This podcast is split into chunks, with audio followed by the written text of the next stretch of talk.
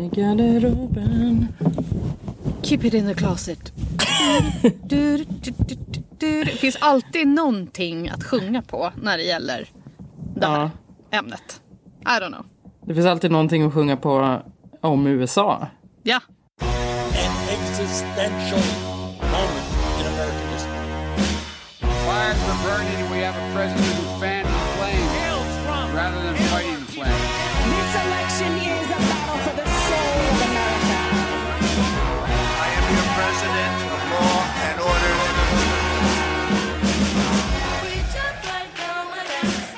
Hej! Varmt välkomna till Trumpageddon-podden som handlar om valet i USA. Jag heter Jenny Ågren. Det här det spelar vi in onsdag den 18 november. Och jag har givetvis med mig Nivetta Wood som är vår USA-expert. Halloj! Tjena! Du, det har gått två veckor efter valet och Trump har fortfarande inte erkänt sig besegrad. Även om han var och nosade vid ämnet häromdagen. Maybe this is breaking news. Maybe this is just the beginning of another day of conflicting tweets. But just moments ago, about 20 minutes ago, the President of the United States, Donald Trump, tweeting, quote, he won. He goes on to say he won because the election was rigged. You see that there. Everything after he won is a lie. Everything after he won is not true. It has proven to be not true. I'm sorry if you're a Trump supporter. You can do this work yourself. Everything he says after he won is not true. But he does say he won. That's the first time the President of the United States has acknowledged that Joe Biden won the election. Vi ska självklart gå igenom lite vad som har hänt de senaste dagarna i USA. Kommer Trump någonsin att erkänna sig besegrad? Och vad gör Joe Biden de här dagarna? Vi ska också ta oss till Minneapolis i Minnesota där vår reporter Emily Svensson befinner sig. Hon har åkt dit för att kolla hur stämningen är där. Sex månader efter att George Floyd dödades av en polis under ett ingripande. Och det här är också någonting som har lett till stora protester mot polisvåld mot svarta i hela USA. Emily ska få berätta om läget i Minneapolis nu och vad det, kan betydelse, vad det har för betydelse att Joe Biden har vunnit valet. Yes, det är lite av innehållet i det tolfte och faktiskt också det sista avsnittet av Trumpageddon. Ni vet? Mm. Nu kör vi! Nu kör vi. Berätta, vad är det senaste från president Donald Trump? Ja, men han eh, fortsätter ju hävda att det har skett omfattande valfusk under presidentvalet. Men eh, sen så hade han ju tillfälle där eh, på Twitter förstås. Där han nästan erkände att Joe Biden vann valet. Och sen så var det som att han liksom tog tillbaka det. Att han vann valet men det var för att han eh, fuskade. Men i övrigt då så är det ju ganska mycket nu som tyder på att Trump har liksom valt den här taktiken att han ska go out with a bang eh, för sin sista tid i Vita huset. Eh, och natten till idag så sparkade han en av de som är högst ansvariga för valsäkerheten i landet, Christopher Krebs.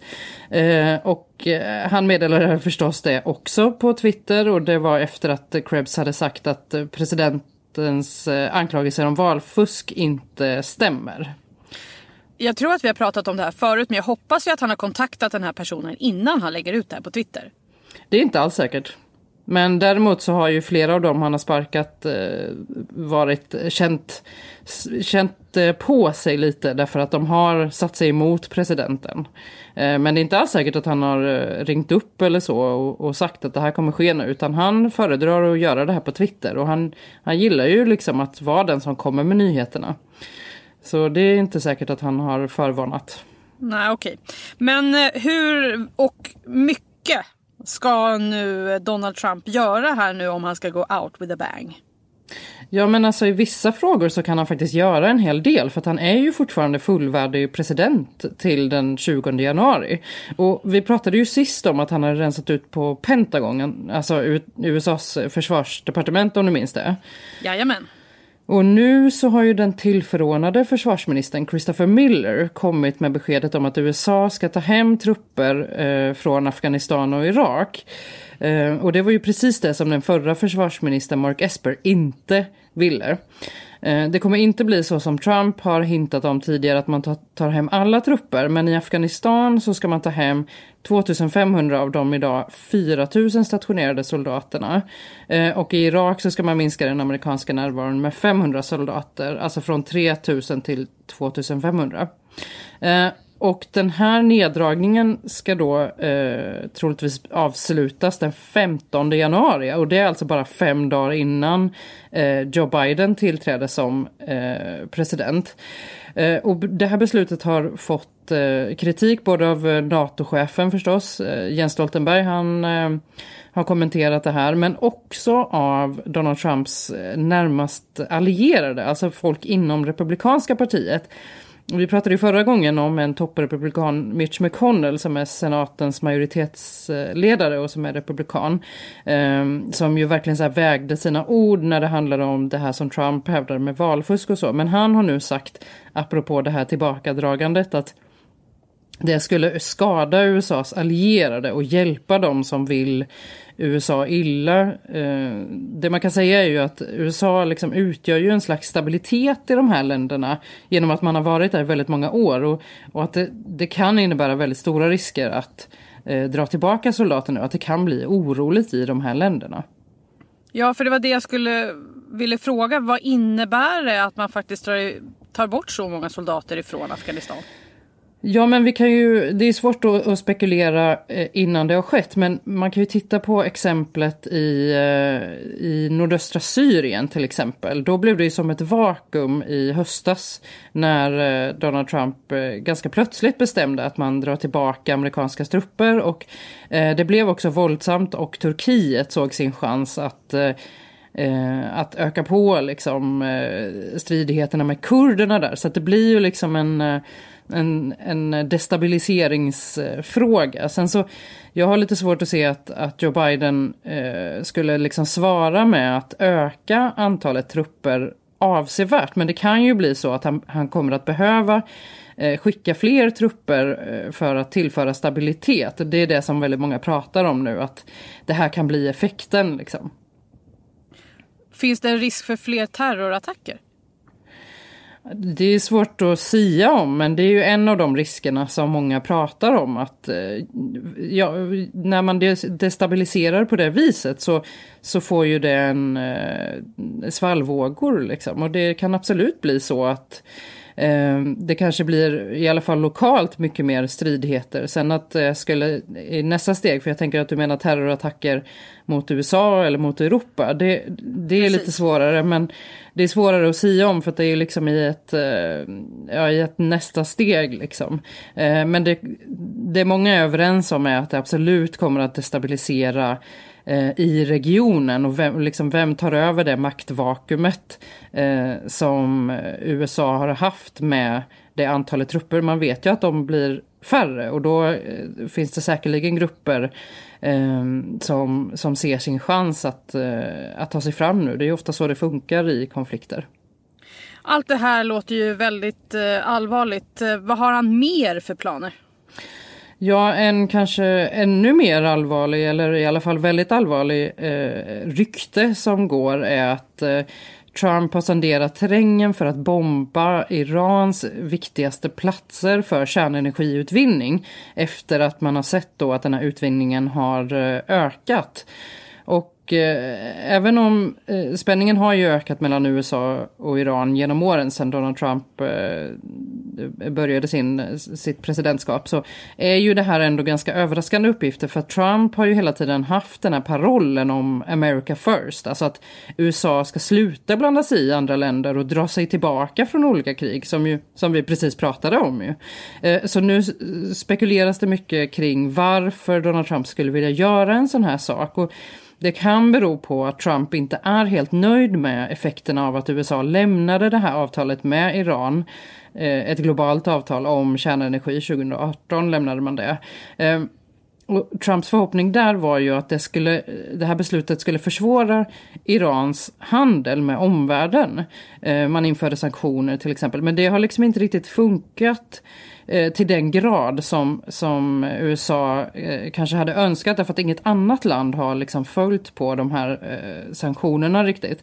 Eh, så eh, på ett sätt så går ju det här ryktet i linje med USAs inställning mot Iran. Du kommer ihåg till exempel Även om det känns väldigt länge sedan nu, att i början på eh, året, i januari, så dödade ju amerikanska styrkor Irans högste militära ledare Qasem Soleimani. Och Och det här kräver ju Iran fortfarande hämnd för. Så det är en väldigt liksom spänd stämning mellan eh, de här två makterna och det kan bli väldigt farligt för omvärlden.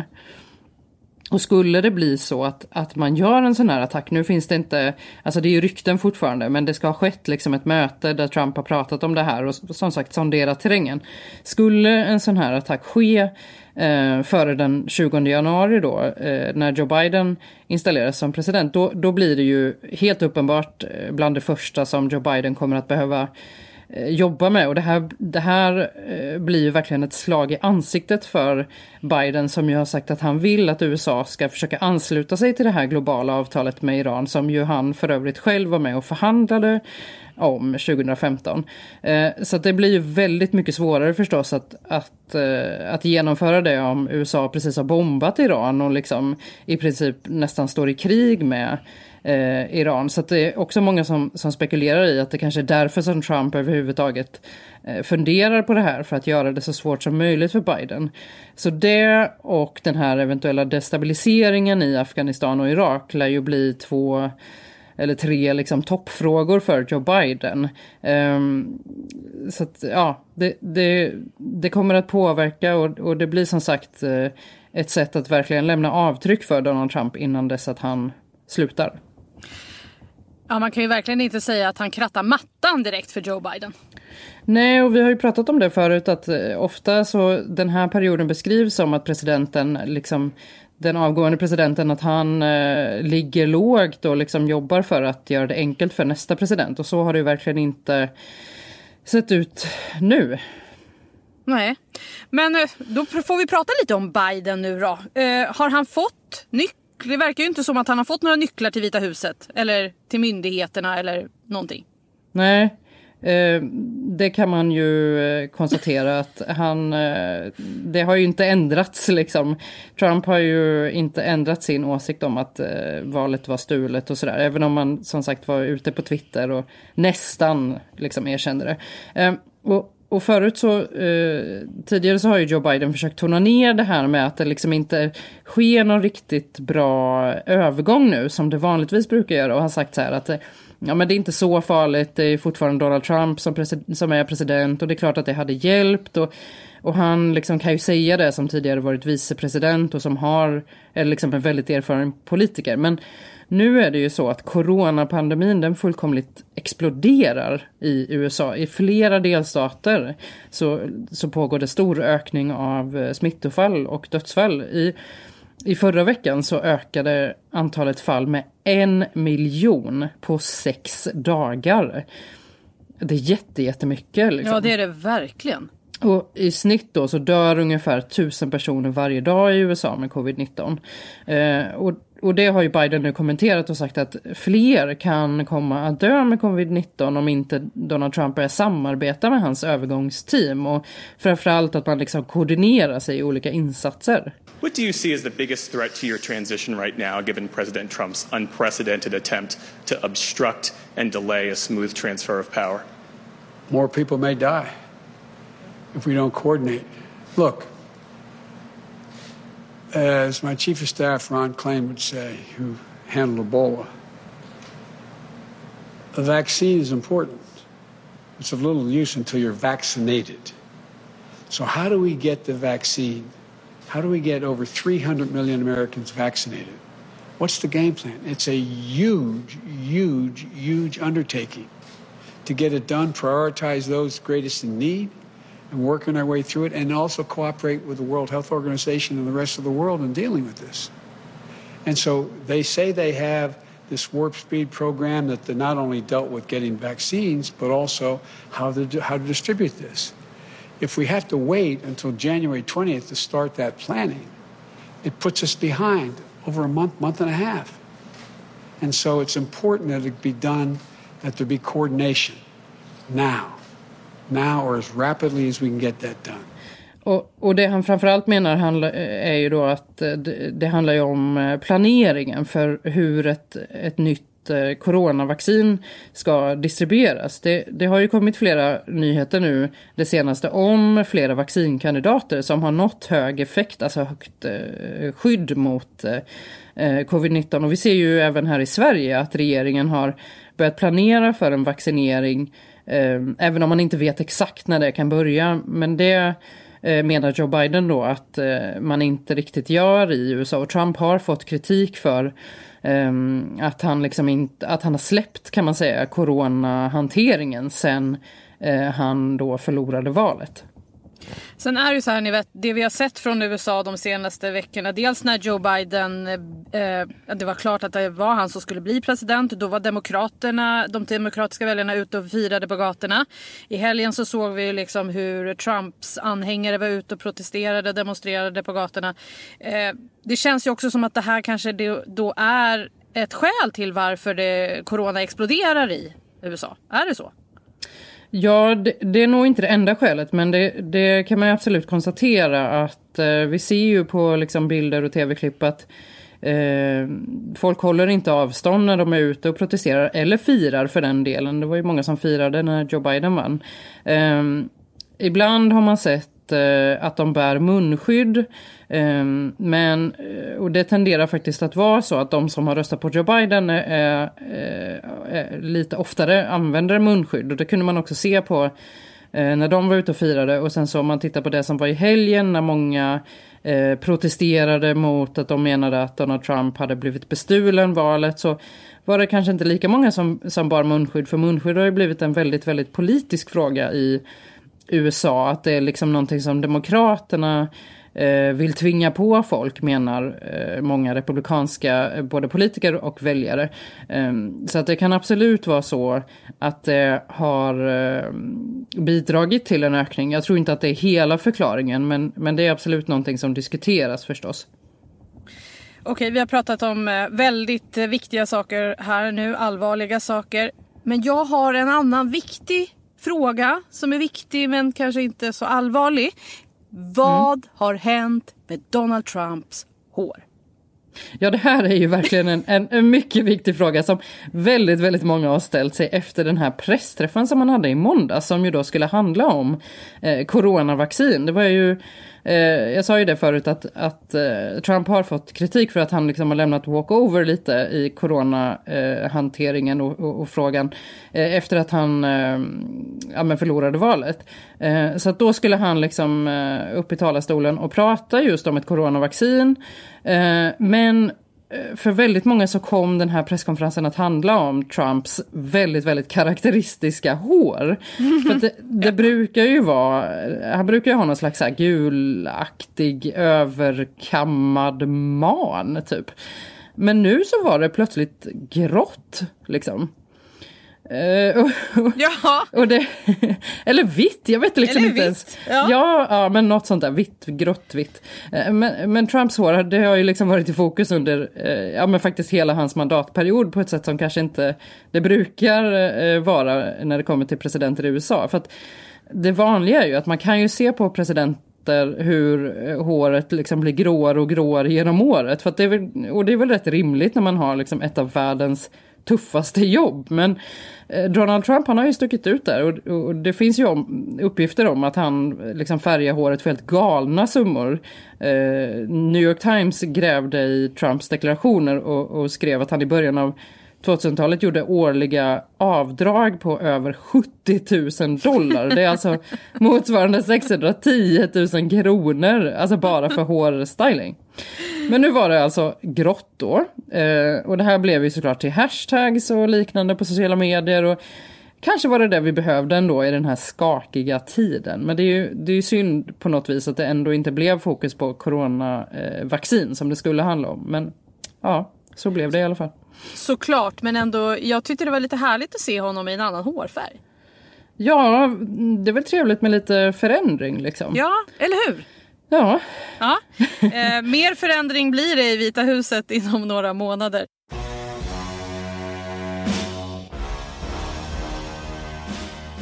Så, då ska vi ta oss över till USA och till vår reporter Emily Svensson som befinner sig i Minneapolis i Minnesota. Och skälet att hon åkt dit bland annat är för att det nu är sex månader sedan George Floyd dödades av en polis under ett ingripande.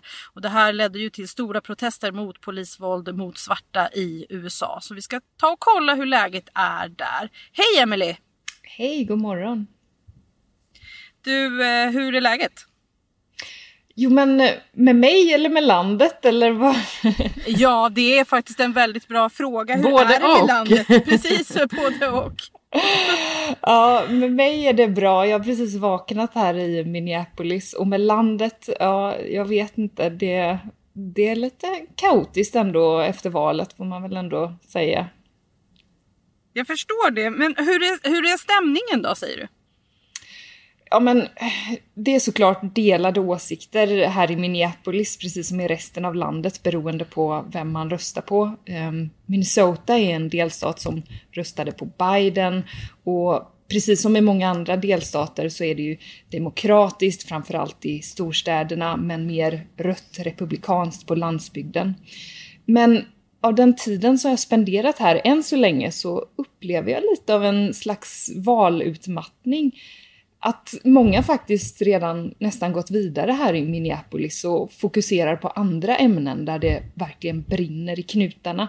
Som en skenande coronaspridning och ökad brottslighet som oroar många. Vad säger människor om att eh, Donald Trump inte har erkänt sig besegrad där du är? De jag träffat hittills, de anser att det här det är över det här valet och det är farligt det som Trump håller på med.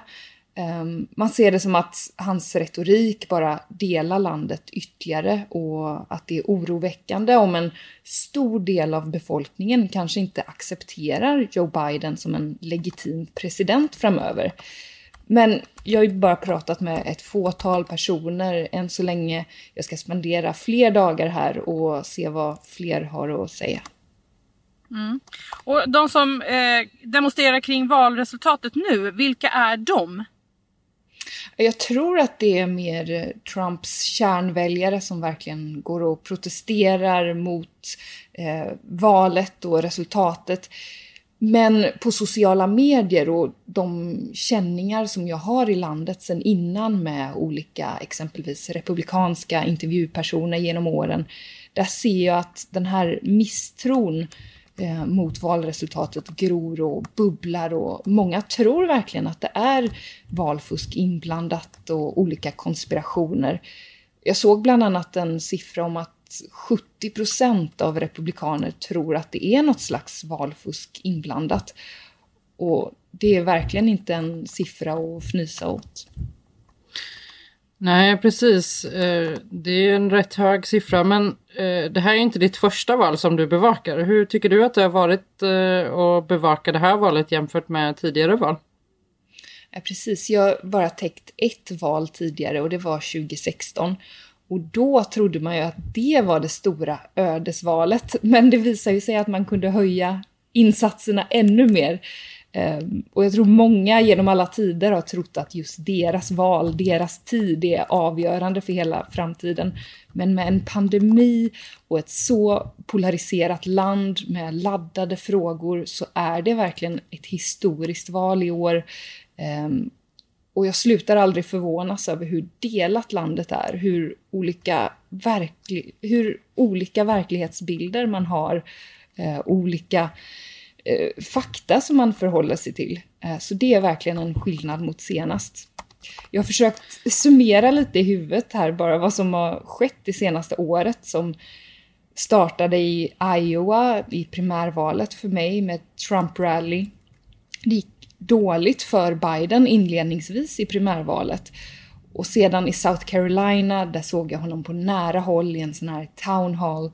Och det var där som han drog ifrån flocken, han fick stöd från övriga kandidater och strax efter det ställdes allt på ända med den här pandemin. Och jag tror att Biden var verkligen rätt man på rätt plats för den här saken. Innan hade Trump ett bra utgångsläge med en stark ekonomi. Biden såg som en tråkig etablissemangskandidat. Men med pandemin så blev tråkig stabilitet på modet. Så det, det har varit ett superintressant och svårjobbat val med munskydd, inställda kampanjevent. Så för att summera, vilket jäkla år. ja, vi är nog ganska många som känner så du. Ja. Mm.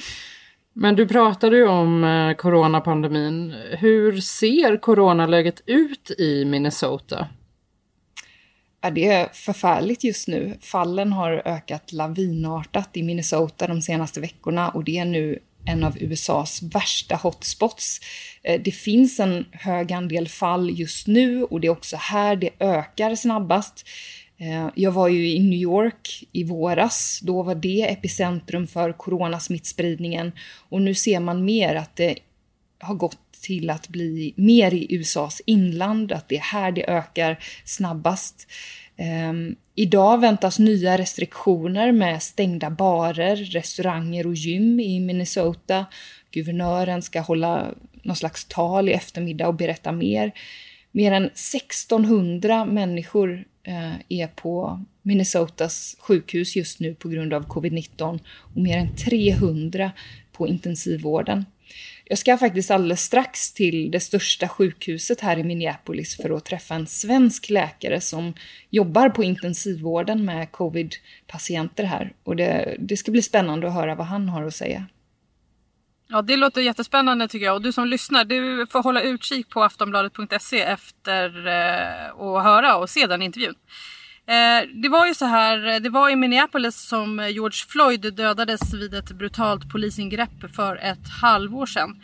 Hur skulle du säga, vad märks det av? Hur har det påverkat stan?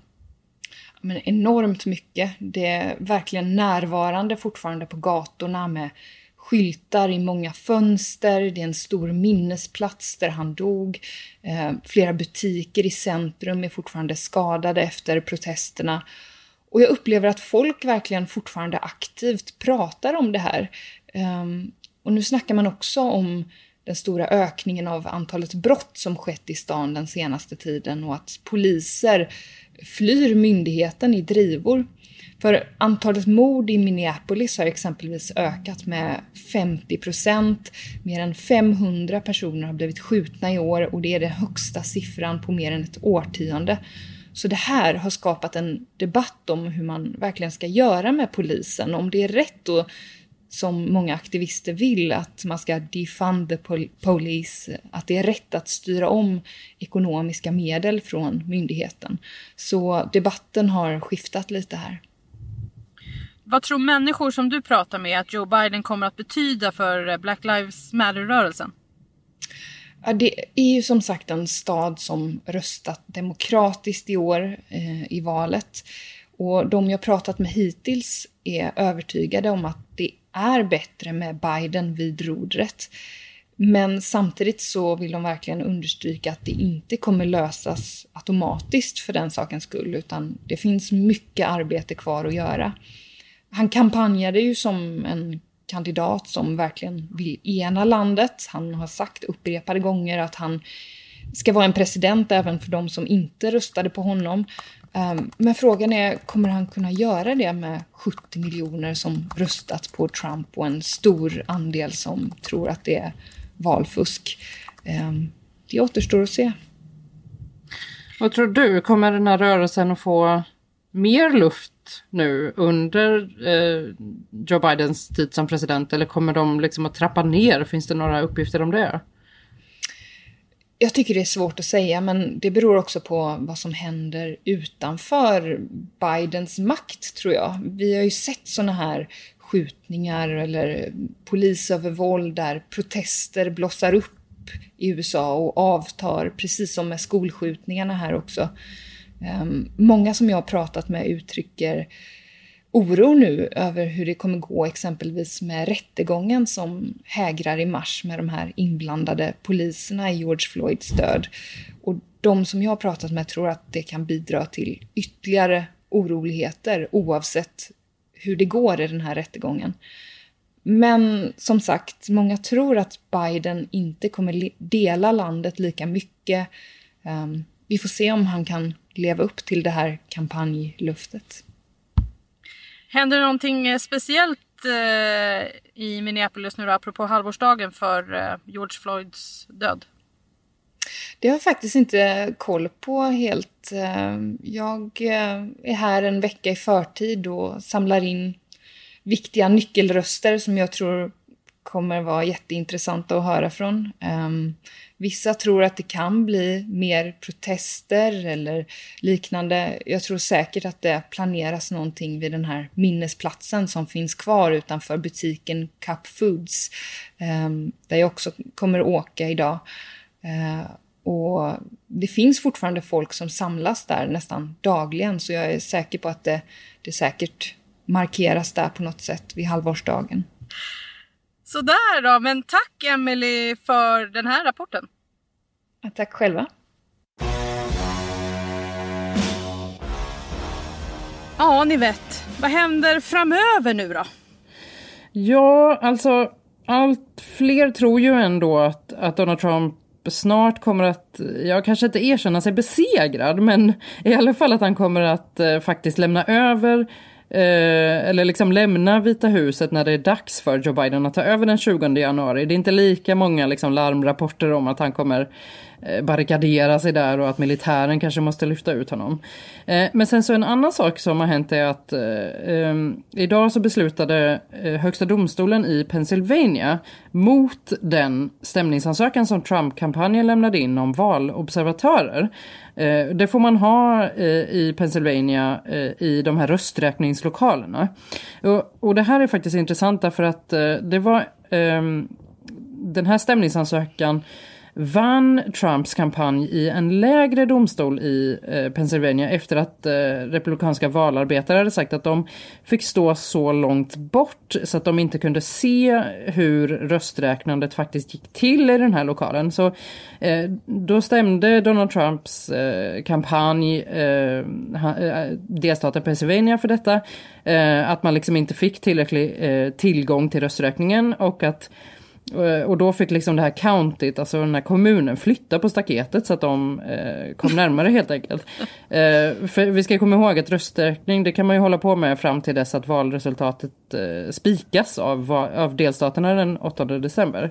Mm, Men nu då, nu så har ju då eh, Högsta domstolen i Pennsylvania rivit upp den här domen eh, med argumentet att observatörerna bara, eh, alltså det, det står liksom i, i lagen att det, de ska liksom tillåtas att vara i rummet där rösterna räknas men eh, det står ingenting om något särskilt avstånd som måste hålla utan det är upp till varje county att, att bestämma. Och då kanske du undrar varför jag tar upp den här... Eh, Ka kanske kan, lite grann lite, då? Lite så här, eh, ja kanske nördiga frågan. Men det är intressant därför att det här är en av de större och hittills eh, mest utdragna stämningsansökningar som Trump-kampanjen har lämnat in efter valet där man ju hävdar valfusk. Eh, så nu börjar det pratas om att det här är nog spikade kistan för de här olika stämningarna som Trump-kampanjen driver. Så att, eh, det är därför som jag tycker att det här ändå är intressant. Sen så eh, behöver inte det betyda att, att Trump liksom går ut och säger att han förlorat. Det, det kanske vi inte kommer att få se helt enkelt.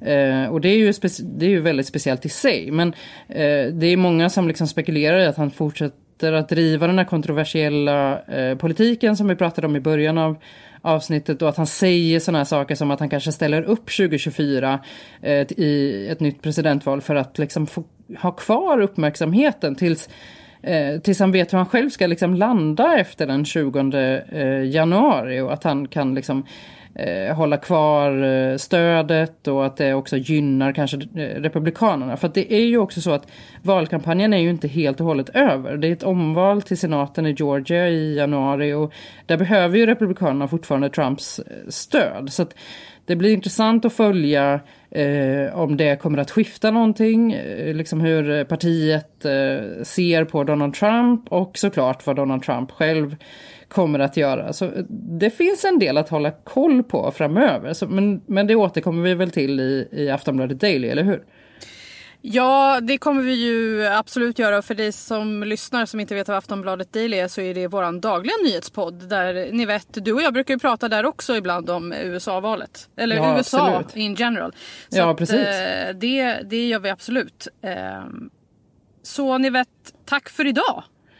Tack själv. Och du, vi ska ju se, som sagt eh, säga tack för oss nu. För det här var nämligen det sista avsnittet av Trumpageddon. Mm. Och vi säger tack till alla som har lyssnat. Vill du lyssna igen, då hittar du podden där det finns poddar såklart. Eh, ni vet, vad har varit bäst med att göra Trumpageddon? Eh, ja, men det är mycket som har varit bäst. Det har ju varit fantastiskt och roligt att få eh, gräva ner sig i, ehm, ja, men i USA, eh, i, i Donald Trump, i valet och allt som händer ehm, i, i detta stora land och som ju såklart påverkar oss. Och sen så har det varit superkul att få göra det här med dig Jenny. Ja, men såklart. Det, jag håller med dig. Det har varit jätteroligt. Och Ja. just också att vi har fått, fått träffa Folke Rydén och Runar Sögård och Precis. Det har ju varit väldigt intressanta gästerna. gäster. Liksom. Ja, ja, precis. Det har varit jättekul. superkul. Och eh, jätteroligt också att det är så många som har lyssnat. Ja, superkul. Ja!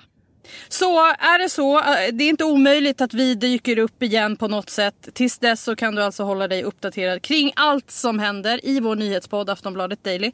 Eller på sajten såklart, aftonbladet.se. Tills vi hörs igen någonstans, ta hand om dig. Hej då! Hej då! An existential moment in American history. Fires were burning, and we have a president